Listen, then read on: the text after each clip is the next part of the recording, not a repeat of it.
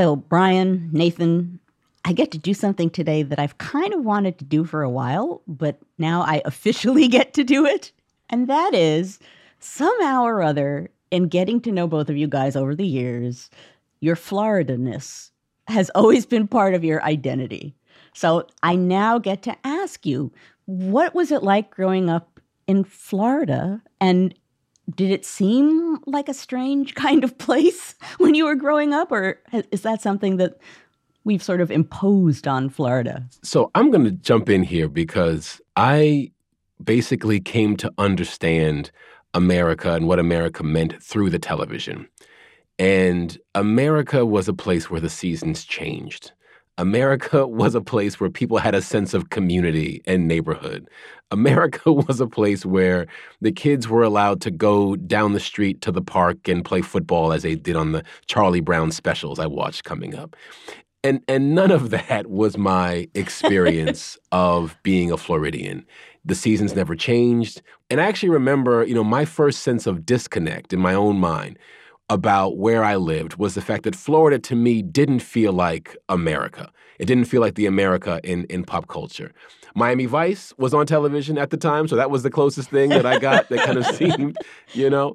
But there, there is a way in which Florida always stood outside of whatever mainstream depictions were on offer about American life. That's so remarkable, Nathan, because I had exactly the opposite experience. Not surprising. I think a lot of this is generational. Your question just reminded me, Joanne, that unless you're as precocious as Nathan Connolly, you tend to think that, you know, where you are is, well, everything's like that. There are a few reminders, or I should have been aware of, like when people, so Nathan noticed the seasons on television. I only noticed that like when I would have to entertain visitors who would visit my parents and they would say things like, Don't you miss the seasons? no, I don't miss the seasons. I don't know what no the frame seasons, of reference at all. I, I don't know Right. what the seasons are. And there, and there was, you know, one more thing that did stand out again in retrospect. I just assumed that everybody had places like the monkey jungle or the serpentarium. They're all tourist things, right. right? I mean, they're all to lure tourists to see a, a bunch of primates do tricks. Then there was the serpentarium, which was just kind of scary. It was a bunch of snakes. So, you know, in retrospect, this is pretty weird stuff, but I, you don't think it's weird if that's kind of all you know. Now, did either of you, when you were there, did you consider yourself as being in sort of capital letters, the South? Did you experience Florida as being part of the South, just trying to fit it into an American narrative? Yeah. I mean, this is one of the classic struggles of being a Floridian is trying to figure out where one's regional identity hangs because as we know the south as a region you know has such a, a history of um, self-identification going back to clearly you know the 19th century um, and you know the civil war debates and the neo-confederates imagery and all this stuff and i got to tell you i mean the way i oftentimes describe this is you have to drive north to get south these coming from Yep. south florida I know right? exactly what Nathan means. and there are there are pockets of the old Confederacy, kind of you know in the further southern reaches of the state, but they're very few. And but then when you get kind of north of Palm Beach, you realize you are actually in a different region. So South Florida is kind of an extension of New York and New Jersey. It's all northern territory down there, and then you kind of get up to the central part of the state, and you then you are back in the deep south. And it has that feel, it has that look. The trees are different. Floridians spent a lot of time planting palm trees that aren't actually native to Florida. Um, to, to give it a, a different feeling. Once that planting kind of stops, then it's this, this hanging moss, live oak, all that stuff is just hugely part of the the landscape in that way. So it, it, it for me at least, never felt like I was part of the South. Again, I felt like I was on this kind of frontier of something else that was just kind of coming out of the, the the heads of people who were imagining what Florida could be. And this is where chronology is is so important because I was born in 1953, so Miami quote, progressive Miami in the early 1960s. My schools were integrated, but there were still literally the markers of public Jim Crow.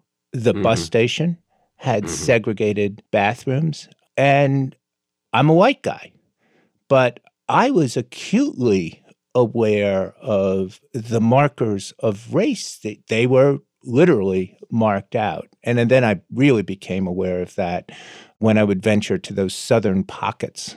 We called it the Everglades generally, but there was a place called Everglades City, and everything was segregated. It's stunning, again, just to think about the fact that Brian actually saw the colored only signs that I've only seen like in images or you know in the archive because hmm. mm. it is that recent in the history of, of, of, you know the state.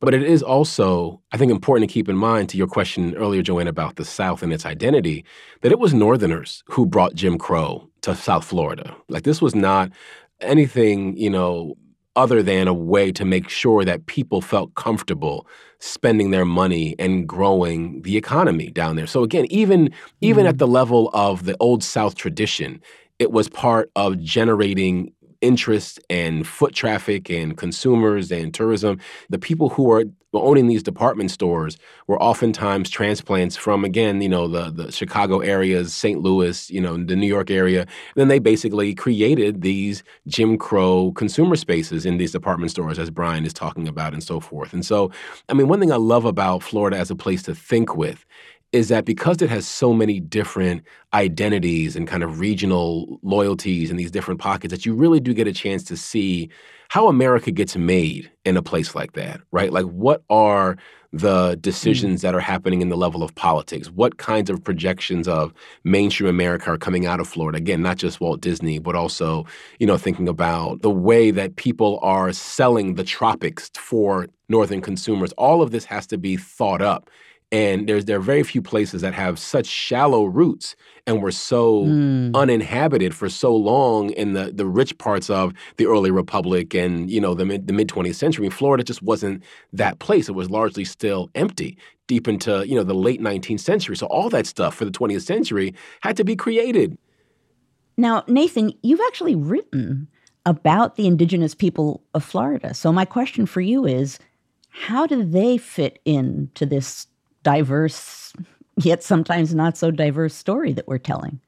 So yeah, when when I was a kid, um, my my first encounter with the native presence in Florida was actually my mom driving onto the reservation, which was right there off of 441, a main commercial drag. There was no like wooden gate separating the reservation from everything else, and she would buy cigarettes on on on the reservation. You can get the cheapest cartons of cigarettes from the Seminoles or the Miccosukee villages, as they were sometimes called. Or there was this riverboat tour that one can still go to. In fact, as I understand it, it's it's the largest or the most visited tourist attraction in Florida still, which is the Jungle Queen, which is a riverboat that that basically paddles down the canals of Fort Lauderdale, and you look at all these incredible seasonal residences and yachts, you know, these mansions and things, and then it ends with a, a quote unquote real Indian village where you watch somebody wrestle an alligator for tips.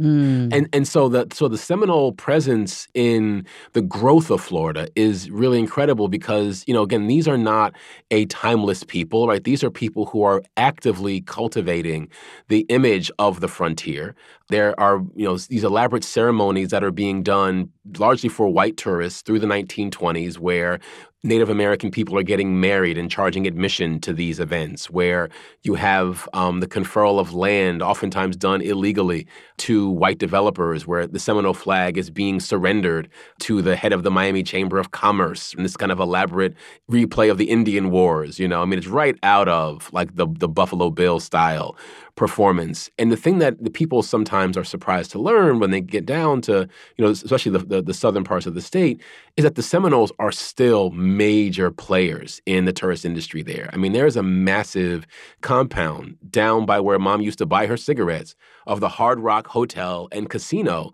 and they're building, you know, mm. as we speak, a giant guitar-shaped hotel right there. um, and it's it's just wow. it's the most Florida monstrosity you can imagine because it's just sitting out there in the middle of nowhere, this massive guitar jumping up out of the earth.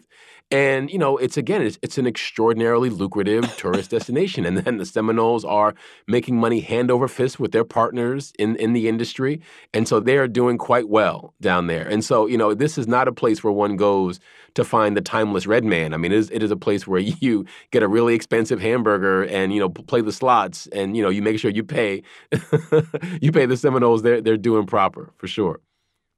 Now, in a sense, Florida is most in the news these days because of climate change. Right? In a sense, Florida ends up acting like a kind of frontier of weather. And I wonder, what are your thoughts about both the incredible development and then the, the incredible vulnerability that comes alongside that? So when the when the seasons change in Florida, it was basically hurricane season and dolphin season, right? Those those those, those the, the seasonal changes that I remember as a kid. And, and hurricane season was real, right? And it is real. It is real. And you know, you never quite knew when the the quote unquote big one was going to come and that was part of the rhythm of living there. And i and i know you know having been down there as recently as you know the holiday season that just passed that there is a kind of way that floridians shake their fists at mother nature. Um, and watching the skyline in miami and again i have this as, as somebody who's looked at archival photos of miami since the 20s right right up until you know driving down i-95 you know a couple months ago they don't know anything but building down there. They're going to keep building, no matter how many neighborhoods flood, no matter how many times there's talk about the bottom half of the peninsula getting covered by, you know, sea level rise. And it, it really does feel like the city of Atlantis kind of shaking its fist still. Nathan, mm. should hmm. we share a little secret with our non Floridian friend? Uh, one of the Uh-oh. reasons Floridians are somewhat blase, I think, about climate change and the possibility of rising oceans is they've been filling in the darn ocean for decades. Much of Miami is built on filled in Biscayne Bay. Yeah. I mean, why yeah, yeah, would you worry about a little rise in ocean level when you've been building in the ocean, in essence? Right, right. You know, one, thing I'll say, Joanne and, and Brian, that's been so um, rewarding, frankly, about studying Florida and, and growing up there is that it's the one place I feel very comfortable as a historian predicting the future in this sense. I've always gotten the feeling that Florida's past is America's future. And what I mean by that is, you know, Florida has been this place that has been extraordinarily diverse. It has been this place that's been grappling with climate change. And it's this place where people are constantly kind of reinventing themselves in, in response to one imagined crisis or another. And, and the way that people have responded to this massive transformation and growth is in some ways a good indication of how we as a country will respond to, say, the continued influx of folks from Latin America or the problems of sea level rise. Like, I mean, people are going to continue to try to build. There's going to be ways in which old forms of discrimination get mapped into, you know, new demographic landscapes. I mean, all of this you know, is, a, is really strikingly evident in the way that you know Florida has dealt with the last 50 or 100 years. And so there isn't a lot mm. that you know people tend to think about when um, Florida comes to mind that's not about either the 25 electoral votes that are going to be in play, you know, in the next election or again, you know, where one goes to retire, but I do think, you know, if you bear down a little bit, there's a lot you can learn about the country from that place.